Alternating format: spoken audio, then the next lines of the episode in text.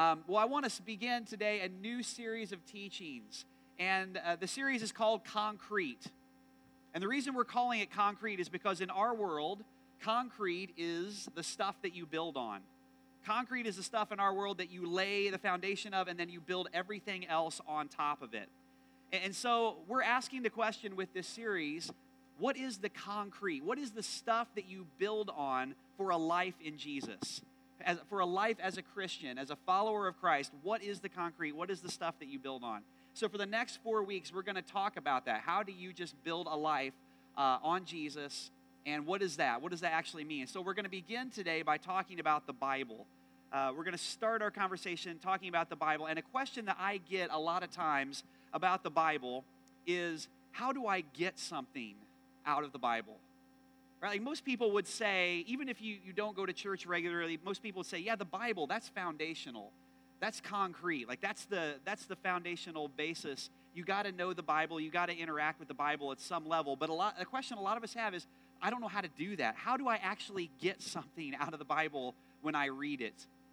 Uh, when I was a little kid, my mom and dad used to take me to my grandma's house.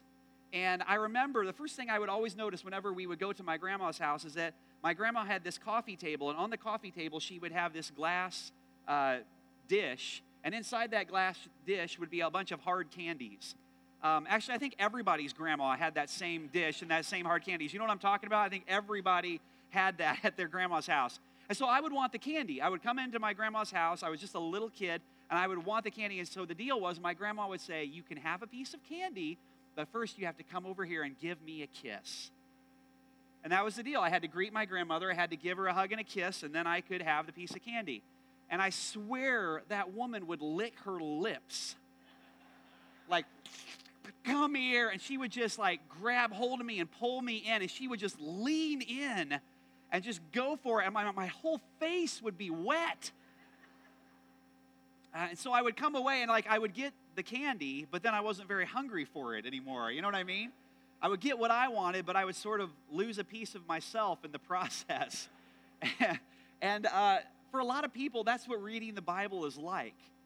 It's kind of this, you know, I want God's blessing in my life, you know, I, but in order to get what I want from God, ah, oh, I'm going to have to read the Bible. Right? I'm going to have to actually engage with Scripture and read the Bible. And so that's kind of the attitude that many people have when it comes to reading the Bible. For other people, it's like the extreme opposite end of that spectrum. For others, almost it's like an academic conquest to read the Bible, right? As if the goal is just to shove as much information in my head as I possibly can and know everything and be able to argue anybody into a corner with what I know about the Bible. And almost as if their attitude is, you know, God's going to give me a piece of candy as long as I can answer every question perfectly right. And the problem with both of those approaches to reading the Bible is they both approach the Bible as if it's just information just information to fill your head with.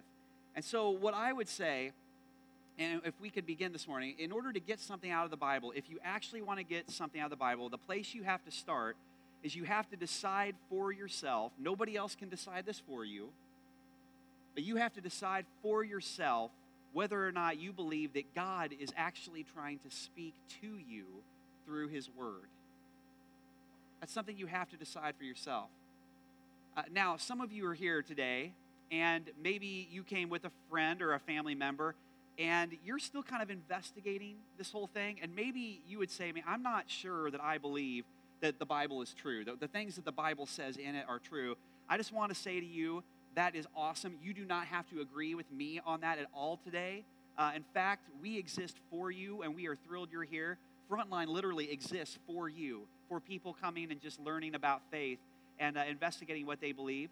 So I'm going to talk about what I believe about the Bible, and you are welcome to listen in. And um, I believe, even if you don't agree with me, you're still there's something still that you're going to learn today. Um, but I believe that God's word is His attempt to actually speak to us. And I think in order to get something out of the Bible, we have to decide where we land on that belief. Um, so, uh, first thing there, if you're taking notes, I just want to say it this way God doesn't want to just inform you through His word, he wants to transform you. God doesn't want to just get more information in your head. He doesn't want to just inform you. When it comes to the Bible, God actually wants to transform you. Uh, one of my favorite books is a book by Donald Miller called A Million Miles in a Thousand Years. And in that book, he tells the story of his friend, Bob Goff. And Bob Goff and his family, some of you know Bob Goff and read some of his books. Um, about 20 years ago, Bob Goff on his, and his family on a New Year's Day, they were so bored, they decided, he talked to his kids, and they decided, let's start a neighborhood parade. And so they, they began planning this neighborhood parade through, through their neighborhood. But then Bob realized, you know, actually being a part of a, or actually watching a parade actually isn't very fun. Parades really aren't that fun to watch. What actually makes a parade fun is being in a parade, right? And so they made this rule with the neighborhood parade no one is allowed to watch the parade. That's the one rule. Anybody can be in it, but no one is allowed to watch the parade. And so, as the story is told in the book, Bob and his kids go around to all his neighbors' houses and they knock on the door and they say, uh, Listen, here's the deal. In, in a little while, you may look out your window and you may see a parade going by in the neighborhood. I want you to look away. I literally want you to turn away and don't watch it. But if you want to come out and participate, if you want to put on a costume and grab some balloons and come out and be a part of the neighborhood parade, you are more than welcome to do that. But I'm going to ask that you please not watch it. And so for 20 some years, every year, this neighborhood parade on New Year's Day has just gotten bigger and bigger and bigger and more and more elaborate with floats. And the deal is, nobody can watch it. No one is allowed to spectate and sit down and watch it, but anybody in the neighborhood can be a part of it. And I love that story because I think that's kind of what the Bible is intended to be. If you read the Bible almost as a spectator, just watching it, as if you're watching this group of people go by, this ancient group of people and this, uh, this story about these ancient people, and all you're doing is just spectating and kind of watching it in order to get, get in order to garner some information, it's probably boring, it's probably irrelevant, and frankly, it's just not that fun to watch the parade. But if you see the Bible as, no, this is an interactive story, it's about me, it's about my life, it's something I'm actually invited to participate in, that's when the Bible clicks and becomes alive for us because I think that's what it was intended to be. Let's take a look at a couple scriptures that talk about uh, what the Bible is intended to be. So, this is the Bible speaking about itself. Okay? So, let's look at a couple of passages. First of all, 2 Timothy 3.16. Um, the writer Paul is speaking to Timothy, who he's just installed as the pastor of the church in Ephesus. He says this All scripture, talking about the Bible itself, all scripture is inspired by God and is useful to teach us what is true and to make us realize what is wrong in our lives. It corrects us when we are wrong, and it teaches us to do what is right. That's how the Bible speaks about itself. And then the next passage from Hebrews 4, the writer says, For the word of God is alive and powerful. The word of God is what? Alive and powerful. Turn to your neighbor and say, Did you know that the word of God is alive and powerful? Did you know that? The Word of God is alive and powerful. Very good. I, am just making sure you're awake today. It goes on, it's sharper than the sharpest two edged sword, cutting between soul and spirit, between joint and marrow. It exposes our innermost thoughts and desires. So if you look at those passages, the Bible itself, what it's saying about itself is you're meant to interact with it. You're meant to interact with this text. You're meant to see yourself in it. You're meant to allow it to speak into your innermost thoughts and desires and behavior patterns and decisions of life that you have to make. The Bible is not a parade that you can just spectate and watch, but anybody can be a part of it. Anybody can join themselves into it. It's alive and it's powerful and it's meant to actually be something that we interact with in our lives. The moment the Bible comes alive for us, is the moment that we realize that it is not just a library of books written by over 40 authors over the course of 1,500 years about an ancient people and an ancient time and what happened to them. I mean, the Bible is about that. You could break it down and say, yeah, that is what, it, what it's about. But the bigger picture of what the Bible is, is the Bible is the story of God and humanity and this world. It's the direction that all of history is headed in and it's about you, and it's about me, and it's about the world we live in today. So, very simply, what is the Bible? The, my definition, and this is just my, my, my words on it, my explanation of it. I, I want to say the Bible is a living story about God and the people He created. It's a living story, it's alive and powerful. What do I mean by that? That it's a living story? I mean, it's a story that when people read it, they actually understand their own life better. They understand the world that they're living in better. It, the Bible is the framework by which we understand everything else in our world. The problem with the Bible is that most of us have been told an incomplete version of the story. And actually, if you have grown up in a religious context, or maybe you haven't grown up in church at all and you've heard kind of an incomplete version of the story, where certain parts have been overemphasized and certain other parts of the story have been cut out or skipped over or underemphasized, the Bible is actually dangerous. And my belief is that many people in our world today are damaged, they're hurt, believe it or not, by the Bible. This thing that we're invited to participate in that's so life giving, that can set people free and introduce them to their Creator. Uh, when people have an incomplete version of the story, when people have built their lives not on the concrete, the, the full story of Scripture, but on this incomplete version of Scripture, some of the worst atrocities over the last 2,000 years have been justified by the Bible. Some of the worst crimes against humanity uh, have been done in the name of religion and with Bible verses used to back up the logic and reason for it. This, the Bible has this power to set people free and to, and to move people into their purpose and their destiny and to save them and introduce them to God. And it also has the power to really take us in a bad direction. If we don't get a complete version of the story, things can go so wrong. This is what the great writer uh, A.W. Tozer, great Christian writer, was trying to communicate when he said, Nothing less than a whole Bible can make a whole Christian. Nothing less than an entire Bible can make an entire Christian. We need a complete version of the story to build on, or things go bad. So, what I want to do in the next few minutes is I just want to give you a simple framework to understand the story of Scripture. It's a living, active, powerful story that we see ourselves in, and it explains uh, your life and my life and the direction everything is headed. So, this is just a simple framework. So, this is meant to be like a 60,000 foot flyover uh, okay, so I would highly recommend you write this down, and we're just going to wa- work our way through it today. And um, again, it's kind of a big picture look at it, but, but we're going to work our way through the entire framework of the story of the Bible. Um, and, and you can put it in these four words creation, fall, redemption, and restoration. The big movements of Scripture could be put into these four categories creation, fall, redemption, and restoration. So all I want to do is, is say you need a complete version of that story with all the parts emphasized, or else you lose the meaning of what the Bible's trying to say, and it's hard to understand our world and what the Bible is saying to our world. So I just want to walk through each one of these pieces one at a time. Let's start with creation. You ready? Okay, good. Glad to hear it. So creation is the first uh, movement in Scripture.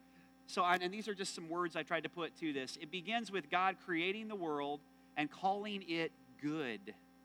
God begins by creating the world and he calls it good. Then he gives the world the power to keep creating. So he loads his creation with the ability to reproduce and to keep creating and to partner with him to keep taking the world forward. The Bible actually begins with creation with shalom, which means peace. It's this idea of wholeness, of uh, right relationships with God and with others and with the created world. The first people had shalom, peace, and they had blessing. That's where the story begins. Now, why does that matter? Uh, it matters because it's very, very important when you're reading the Bible to begin in the beginning. And I say that because there are many people who did not begin in the beginning. They were not uh, told to start the story there when they began to study and read the Bible. Uh, and so, people who didn't begin in the beginning like this, if you grew up in a religious context where you didn't have that as the foundational kind of starting point, um, you were told that the world is bad. And basically, just on, its, on a path toward destruction, that people are bad, uh, that there's nothing really good or redeeming about our world. And basically, people who have been told that, uh, they have this view of God, that God is basically just angry about it all. he's really ticked off about how bad it is and how messed up everything is. And he's this kind of mean, hateful, angry God who's just seething with anger at people and how they've kind of gone astray. but that's not actually how the Bible begins. It actually begins with this loving God who creates people in his own image. And he creates a world and he calls it good. And, and he, you know, loads it with potential. So people talk about original sin. If you've grown up in a religious context, that may be a term that you're familiar with, original sin. But the story doesn't begin with original sin. The story actually begins with original blessing. That's where it starts. Now, what does that mean about you? What does that mean about me? Like, why, why do I care? The, the reason is because what this means about you, what this means about me, if you start in the beginning the story of Scripture, is it means you were created with a purpose and you are loaded with potential. You are loaded. You're a person who has incredible potential to partner with God and to keep taking the creation forward. But I would say you're also loaded with potential to do the opposite. You're loaded with potential to make devastating decisions, to destroy the earth, and to take things in a negative direction. We as human beings are good. We're created in God's image, and we're loaded with potential to either do more good and partner with God and find our purpose or to go in a really negative direction. That's how the story begins. And it's important that you start there. Okay, next piece of this is the fall. The next reality of the story of Scripture is the fall. And uh, again, just a couple sentences. Adam and Eve rejected God's rule over them. Those were the first two human beings because they represent all of humanity, their action ref- affects us too. We have, through our attitudes and our actions, rejected God's rule. And this rebellion results in a physical and spiritual death. So that's the second movement in Scripture. Um, now, this is very early on in Scripture that this second movement happens. Now, here's what happens there are some people who grew up and they, they basically just sort of skip over this part of the story. Or, or maybe you haven't been familiarized with this part of the story. And people who skip over the fall and brokenness, um, basically they grow up believing that, you know, we're all just good just the way we are. And everybody should just accept me just the way I am. In fact, there really is no such thing as wrong and right or bad and good. It's just, it's just whatever you want to say is good or bad or whatever you decision you want to make for yourself. And so people who haven't been told this part of the story, the part of the, about the fall, what happens to them is they don't know what to do with brokenness and sin and failure in their own lives. People who have only been told that they're good and they're good no matter what and everything's great, eventually something gets broken, so they fail, they mess up, something doesn't go the way they want, and they have no idea what's going on and they have no explanation. And in actuality, all of us have a story that involves brokenness. All of us have a story that involves uh, pain and hurt and rejection. If you were to ask me my life story, and if I were to say to you, I mean, you, you know this intrinsically. If I were to say, here's my life story, um, I started out winning, and basically I won everything I was a part of, and then I went from there, winning everything, to just basically becoming very, very, very, very successful and so successful, in fact, that everything I planned to do basically worked out exactly the way I planned it with absolutely no surprises. And then I married the prom queen. Uh, well, you hate me, actually, if, I, if that's my story. And you hate me for two reasons. One, because that's not fair. Two, because you don't even believe it. Because you know, and I know, that's nobody's story. Nobody has a story like that. Everybody's story eventually involves brokenness, failure, and sin. And if we don't understand the fall, we don't understand our own story. It means that for us, all of us are going to experience failure. And I'm here to tell you getting fired from your job, uh, getting benched by the coach, um, having to make a public apology in front of a group of people. I've had to do that a few times. This is the best stuff of life. I'm serious, it is. It's the best stuff of life because that, those are the moments where we realize our need for forgiveness. We realize our need for a rescue. We realize our need to not prop ourselves up and that all the answers are found within ourselves, but we realize we need help from the outside. The story of God begins with creation. It's good, it has purpose, it is loaded with potential. And then we all experience failure, we all experience brokenness, and we all find ourselves in need of rescue, every single one of us.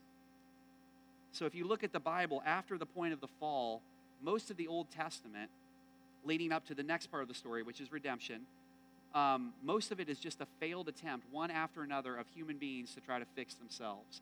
Uh, a failed attempt after failed attempt to try to fix what's broken inside of them. They try a king. They try living up to these standards and laws. They try all, all different kinds of things. They worship other idols. They go through an exile. I mean, it's just all these painful stories of humanity just not being able to do it. And what we're supposed to learn from that is none of those things actually fix humanity. And we can see ourselves in all the things that they tried. And then you get to the next part of the story, which is redemption. And the story of the, the next framework of Scripture is called redemption. God implements a master plan for redeeming his world and rescuing fallen people. In the person of Jesus Christ, God himself comes to renew the world and restore his people. His death and resurrection are the hope of the story. Um, now, people who focus on this part of the story, the redemption part of the story, and who Jesus is, but they haven't learned the framework of what came before it. You know what my observation has been? Most people, if all they've been ever told, if you grew up in a context where all you were told is accept Jesus, accept Jesus, accept Jesus, what happens to people like that if they don't understand the whole framework of the Bible, if they're not building on that foundation, is they don't realize their need for Jesus. Literally, they're like, they're told, accept Jesus, accept Jesus, accept Jesus, and they're like, why? I'm good. Seriously, I, I'm good. I don't need Jesus. Why would I need Jesus? Why would I need some, something like that in my life? And what's happening is they're not connecting their own story of brokenness, their own struggles, their own failures. They're not connecting them to the story of the creation, the story of the fall. They're not realizing there's something they were designed to be. But because of sin and brokenness, they're not living up to that. And the only way they can live up for that, live up to that, is by letting God rescue them, letting Jesus himself become their Savior. So, what happens a lot of times is we grew up in religious contexts where we were just told, accept Jesus, accept Jesus, accept Jesus, and our basic response was, okay, but why? And we don't even realize our need for Jesus. And understanding the entire story helps us understand who Jesus was and understand why he came, why he did the things he did, why he died on a cross, why he rose from the grave. I, I would say it this way Imagine watching your favorite movie. Think about your favorite movie. Imagine that all you ever did was watch the climax scene of that movie. So you didn't watch anything that came before it. You know, think of your mo- the most powerful movie you've ever watched, and o- imagine all you ever saw was like the high point, the climax scene, the big moment that everything in the movie builds up to. Well, if you were watching that and all you watched was the climax scene, all you'd be doing is going, "Well, who's that character? And why did that character say that thing to that other character? And why did they do that? And why did that character respond back to that other character in that way? I just, I don't get it. And that's a lot of people's experience with Jesus. They, they kind of see him, they see the climax scene in the movie because that's all they've ever been told, and they don't connect it to their own story and their own life and their own brokenness, and therefore they don't realize their need for him. What this means is that we need to understand who Jesus was to his own people in his own context in order to fully understand who He is in our lives and in our context. Next week, that's what we're going to do. We're going to take the whole message next week and we're going to talk about who is Jesus and what am I supposed to do with Jesus. That's literally the message. What am I supposed to do with Jesus? And we're going to look at him and, and who he was. And oftentimes, if you've been a part of Frontline for a while, you know whenever we get to a story in the Gospels and we talk about Jesus, this is the reason why we'll give you all this explanation of this is what he this is the group of people he was talking to this is what he was saying uh, this was what was going on historically in this area of the world during this time because it helps us to understand the context of who jesus is and where he comes from in the bigger story of scripture and so next week we're going to really drill into that and talk about jesus specifically but the story is you're created with a purpose and you're loaded with potential and then uh, all of us in humanity we go through fallenness we go through brokenness we need to be rescued. We need forgiveness. And for all of us, the story points toward Jesus. The entire Bible, in fact, is about him. It points everything toward him. No other solution to the problems uh, of humanity were going to be enough. Believe me, they try it all in the Old Testament. And Jesus comes along as the high point, redemption. But the story does not stop there. The story does not end with redemption. Go ahead. The last part of the story of Scripture, we want to understand the complete story to build our lives on, is restoration. God promises to renew the whole world. The restoration of all things will take place in two ways. First, Christ will return to judge evil, and second, he will usher in God's peace in his eternal kingdom. And this is what the Bible points toward. And we are living right now in history between Jesus' first arrival and redemption and Jesus' second arrival, which is going to be restoration, where he'll return to judge evil and usher in God's kingdom, his eternal kingdom, what we call heaven. Now, why is that important? What, and what happens to people when they don't hear that part of the story? Some of you grew up in a context where you were told the first three parts of the story and you weren't told this part of the story. And for those of us who grow up in that context, um, basically what we come to understand is that this world doesn't really matter. People who weren't told this part of the story kind of say, well, this world doesn't matter, and as long as I'm saved and I'm good, that's all that counts. And they forget that this world actually matters. God is going to return and restore this world, and people, human beings, matter to God. All human beings matter to God. And He is actively pursuing them in this time.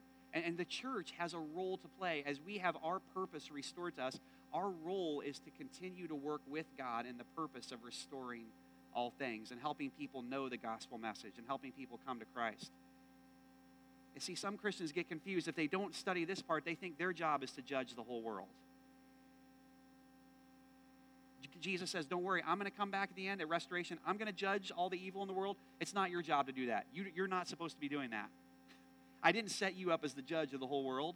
Your job, I, Jesus says, I'm going to take care of that part. Your job is to participate in the work of redemption, the telling of the gospel, inviting people into the redemption that you've experienced yourself. That's the church's job. God will judge evil and he will restore all things we get to be part of telling the message, of going and being sent as the church, and helping other people step into that hope and that promise of Jesus. So that's the story. That's the overall 60,000 foot framework of Scripture. Go ahead to that next one. Just to, again, as a review, it's creation, fall, redemption, restoration. We have to build our lives on that complete story of Scripture and focus on all the parts of it, or else we get completely lost and out of track. Now, maybe you're sitting there and you're saying, That's nice, uh, but what, what am I supposed to do with that? How, how does that actually help me in my life? Um, I'm, a, I'm here to tell you, uh, I go to this in my mind a lot. Whenever I get stuck, uh, whenever I'm maybe stuck reading the Bible, or maybe I'm stuck in just a circumstance in life, going and kind of understanding where am I in the ongoing story of creation in the world, this helps me quite a bit. I'll give you an, ex- an example um, recently. Uh, April, the month of April, is Autism Awareness Month. And some of you know this. Um, every year, it's, it's kind of a focus or, or a, a, focal point in our world. My wife and I have uh, a high functioning autistic son. And high functioning autism basically means you can speak, but you have absolutely no filter. That's what that means, okay? Literally, he will say whatever comes into his head, it just says it. And uh, every year in the month of April, his school has done this big focus on Autism Awareness Month. And there's all this celebration and all this awareness and all this teaching that goes on around kids with autism. And um, he, for every year, he's been doing this. And so, Aaron, uh, this past year, he was in fifth grade. Now he's in sixth grade. So, this past April, fifth grade, every year they do this big thing at his school for autism awareness. And this past April was the first year he kind of became aware of this and, and really was paying attention to it. And he was starting to kind of get the idea that, hey, maybe this has something to do with me. And so uh, I was driving him home from school. I pick him up and drive him home from school every day. And so last April, there was a day where we were in the car driving home from school like we do every day. And he turns to me and he says, Dad, what is autism? It's the first time he's ever asked that. We, would never had that conversation before. And so I said, Well, you know, some people's brains work differently than other people's brains. And some people you know, are, even though they're very, very smart, they just think and they learn differently than others. And there are some people who actually uh, need some help and they need others to come alongside them in life uh, because it's hard for them to learn in, in ways that are uh, that other people learn. I gave him this basic, you know, definition of how we think differently and that kind of thing. So he had like a basic understanding of what autism meant. So then we're driving along. He's silent for another few minutes, and then he asks a question uh, that, frankly, I have been preparing for for years now. It's a question that I've literally rehearsed a speech in my head for for the better part of the last decade of his life.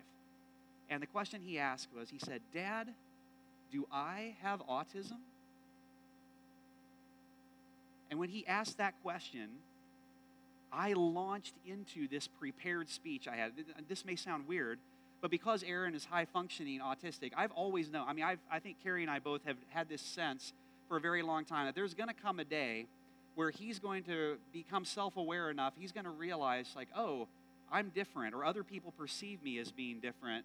And what does that mean exactly? And so I, I had a feeling that moment was coming. And so this was the moment. And I, so I've, I've got this whole speech. I won't give you the whole thing, but I had this speech ready. I've thought about it many times over and over in my head. So when he said, Dad, do I have autism? I launched into this thing and I began to talk to him. I said, uh, Buddy, I, I, told him about how um, he didn't even speak until he was almost five years old. I told him about how he would like not look at us when we came into a room. He wouldn't make eye contact with us. He wouldn't even acknowledge our presence. He was just kind of lost in his own little world of things he was doing. Uh, I told him about how he used to hold on to red objects. He would literally just grab, it always had to be red, a red object, and he would hold it. And to the point where he wasn't developing, he wasn't learning to use his hands, like to feed himself or to eat or to do anything. I mean, it was really causing him to not go anywhere in life. And I mean, and then I told him about, but you talk now and you engage with people, you have friendships, you're learning, you're, you're doing great in school, you're on track to graduate from high school. And I mean, I just, I just built him up and just said, I'm so proud of you. Look at what you've been able to do. Because I didn't want him to feel, you know, the weight of that. I wanted him to experience like the hope of, wow, but, but look how good you're doing. And so I finished my speech. I'm thinking, this is great. And so he's quiet again, and we're driving along in the car and I assume the conversation is over. And then he asked me a question that I had no pre planned speech for. I had no uh, rehearsed idea that I was going to be answering this question. Maybe I should have seen it coming. But the question he asked, he said, Dad, why do I have autism? Why? Why do I have autism? And when he asked that question, something inside of me intrinsically understood there's actually a couple questions underneath that question. You know what I mean? Yeah, the question is, Dad, why do I have autism? But, but the questions underneath that question are, you know, is God good? this God that you worship, that we go to church and, and sing about, is God good? Does he love me? Or, or am I basically just this mistake? Am I some sort of cosmic error, some here, somehow here by accident, that needs to be fixed? And so when he asked that question, I, I felt like this is a big moment. How I answer in this moment matters. And so what I did is I pulled the car over to the side of the road. I stopped the car so I could turn and look at him. And I said, I want you to look at me. Look at me. So he turns and he's looking right at me in my face. I said, I want you to listen to me very, very carefully. You are not a mistake. You were created on purpose and with a design. And God loves you very much. And not only that, I said, but whatever is broken inside of you and inside of me and inside of our world, nothing, there is nothing that's broken in us that we can't overcome with Jesus' help. Nothing. There's no obstacle. And I said, even better than that, Aaron, I said, you have to understand. I actually believe God has a purpose for you. He has a plan for your future. He has a plan for your life. You're not done. In fact, I told him, you don't even know this, but you've already been used by God to help a bunch of people. You don't even know it. But already God's been using you, and he's, He wants to do that more and more and more in your life. You know what I told him when, when, I, when he asked the why question I had nowhere to go? Where my brain went, what I told him was creation, fall, redemption, and restoration. Because it is the story. It is the story that we all live in. It's, it's the why behind the what of everything in our world. And when we get it, when we understand it, we begin to see the world differently. We begin to understand it differently.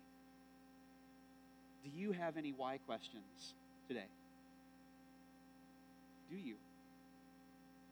About, when you look about your life, about why things have been the way they are in your life. Do you have any why questions about the world we live in? Maybe you've turned on the news recently and just been like, why, if God is so good, why does God allow this kind of stuff to happen? Do you have any why questions? Um, and, and maybe you're trying to sort through what does that mean about me? I want you to listen to me very, very carefully. You are not a mistake.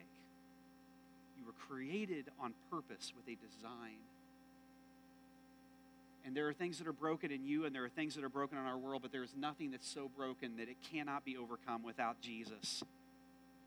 And what's better even than that, my friends, is that there is a plan and there is a purpose to your future. There is something that God wants to use you for in the bigger story of the reconciliation, the restoration of all things that are happening on heaven and in earth.